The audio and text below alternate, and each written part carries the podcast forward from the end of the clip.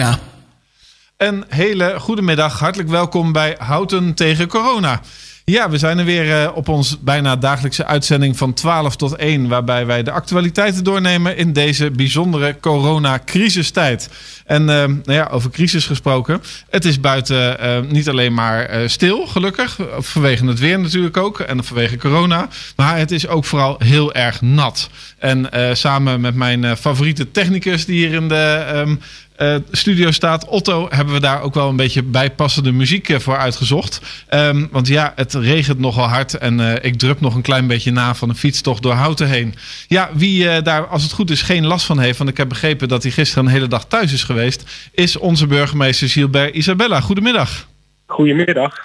Ja, ik nou, heb... klopt hoor. Ik, ik ben droog overgekomen. Ik zit vandaag wel weer gewoon in het gemeentehuis. Ah. Maar ik had blijkbaar geluk rond 8 uur op de fiets, tien over acht, was het droog. Nou, dat is heel mooi. En het voorkomt ook ongelukken. Want uh, toen ik net bij Castellum reed, was er een andere fietser die een paraplu op had. En uh, aangezien de wind van voren kwam, hing de paraplu ook ja. van voren. Dus het ging bijna verkeerd, maar het is allemaal weer goed gekomen. Um, en dat geldt natuurlijk ook hopelijk voor de coronacrisis, dat het allemaal weer goed gaat komen. Wij bellen u daarover. Um, ja, is er nog nieuws te melden op dit moment? Nou, er is vandaag niet heel veel uh, nieuws te melden. Behalve natuurlijk dat de sportverenigingen, als het goed is, uh, weer aan de slag gaan met de trainingen voor de jeugd onder de 12 jaar. En de jeugd van 12 tot 18 jaar mag ook weer trainingen vervolgen. Maar dan moet het wel met die anderhalf meter afstand. Ik weet dat de wethouder sporten daar druk mee bezig is geweest en in overleg is geweest met de sportverenigingen. Dus ik ben heel benieuwd hoe dat vorm gaat krijgen. Want het is toch voor iedereen even wennen en, en, eigenlijk ook wel weer heel erg nieuw. Dus dat gaan we zien. Uh, maar ik heb er vertrouwen in, want ik weet dat onze sportvereniging in Houten er bovenop zitten en ook heel snel en heel graag weer aan de slag willen met de jeugd. Dus dat vind ik wel een pluspunt. Um, we hebben zelf geen grote vestigingen van winkels hier in Houten, maar we hebben wel met elkaar kunnen zien hoe druk het ook was weer bij een groot warenhuis die zijn deuren weer opnieuw opende. Ja, ik moet toch blijven benadrukken dat het echt nog serieus werk is. Hè? Dus dat we thuis moeten blijven, zoveel mogelijk thuis moeten werken. En ook echt als we naar buiten gaan, die anderhalve meter uh, afstand in acht moeten nemen. Ik blijf het zeggen, want het is echt nog nodig. En ik krijg nog steeds iedere week meldingen van mensen die besmet zijn. En ook helaas mensen die overlijden. Dus het is echt heel serieus. Ja, ik maak me daar ook uh, zelf wel een beetje zorgen over. Want um, ja, vanaf 11 mei gaan die scholen weer open. Um, we hebben inderdaad bij ons thuis ook een mooi mailtje gehad van de volleybalvereniging Taurus. Waarin uh, werd uitgelegd hoe dat allemaal in zijn werk gaat. Maar laten we even eerlijk wezen, beste burgemeester. De mensen gaan dus gewoon meer in contact komen. En we zien op dit moment ook dat er meer mensen de trein gaan pakken. Dat er extra treinen worden ingezet. Dat er meer bussen worden ingezet wanneer is nou eigenlijk het moment um, dat het wel of niet veilig is? Want het klinkt toch een beetje alsof het nou, misschien toch wel niet veilig is. Terwijl we wel weer de economie gaan laten draaien en uh, met z'n allen voorzichtig gaan opstarten. Ja, nou, ik, ga, ik, ik, uh, ik richt me natuurlijk op de adviezen en de, de richtlijnen die we vanuit het kabinet krijgen. En u weet, kabinet wordt uh, goed en stevig geadviseerd door allerlei deskundigen die ernaar kijken. Dus daar houden wij ons als burgemeester, als lokale bestuurders ook gewoon, gewoon aan vast. Het is ook volgens mij een uh, voorzichtige stap om te kijken of het ook allemaal netjes gaat. Hè. Dus ook hiervoor geldt dat we zelf als inwoners uh, binnen de gemeente in het land zelf kunnen laten zien dat als we ons goed aan die richtlijnen houden, er wellicht ook enige versoepeling mogelijk is. Ja, dat wordt best spannend, want u ziet ook in de landen om ons heen, hè, waar het ook al versoepeld is, dat men ook heel erg kijkt of het toch niet leidt tot weer een nieuwe golf van besmettingen.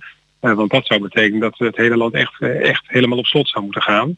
Laten we daar maar even niet vanuit gaan. De deskundigen zeggen dat het weer kan. Hè. De kinderen kunnen weer naar school. Er zijn uh, allerlei opvattingen over of dat wel of niet verantwoord is. Maar hier vindt men dat verantwoord. En wat dat betreft volgt, volgt het bestuur, het lokale bestuur, het college van BMW, die richtlijn ook gewoon. Ja, dat is helder. Uh, we zien op dit moment natuurlijk wel dat er ook steeds meer discussie wordt gevoerd over de, de transparantie van het Outbreak Management Team. Hè. De, de adviezen worden niet openbaar gemaakt. Tenminste, de adviezen misschien wel, maar de onderlinge wetenschappelijke discussie uh, niet. Uh, er zijn steeds meer mensen die daar kritiek op hebben. Wat we ook voorbij zien komen is bijvoorbeeld een hoogleraar Voermans die twijfelt aan de grondwettelijkheid van een lange tijd zo'n noodverordening in de lucht houden. Um, en er zijn bijvoorbeeld ook bekeuringen uitgedeeld in studentenhuizen uh, waarvan de regeling was dat die mensen uh, dus niet bij elkaar wonen. Ondanks het feit dat ze met elkaar in één ruimte verblijven. Of in ieder geval in één studentenhuis. En er zijn er bekeuringen voor uitgedeeld. Hoe, uh, hoe gaat de politie in Utrecht daarmee om? Ja, ik weet niet hoe de politie in Utrecht daarmee omgaat. Ik weet wel hoe we het hier in Houten doen. Um, kijk, wij, wat we hebben afgesproken is dat we waarschuwingen geven. Um, en eigenlijk een handhav handhavingsstrategie hebben afgesproken met elkaar. Waarschuwingen geven, vriendelijk het gesprek gaan. En als het echt niet helpt, dan wordt er gewoon een bekeuring uitgedeeld. Ik heb volgens mij in een van de vorige uitzendingen ook de aantallen genoemd, 192 waarschuwen en volgens mij hebben we een hoogst 15 bekeuringen. Uh, dat is weer van een week geleden. Ik heb nu wel aangegeven dat als mensen zich niet houden aan de richtlijnen, en wat mij betreft ook gewoon wat sneller het bronnenboekje moet worden getrokken.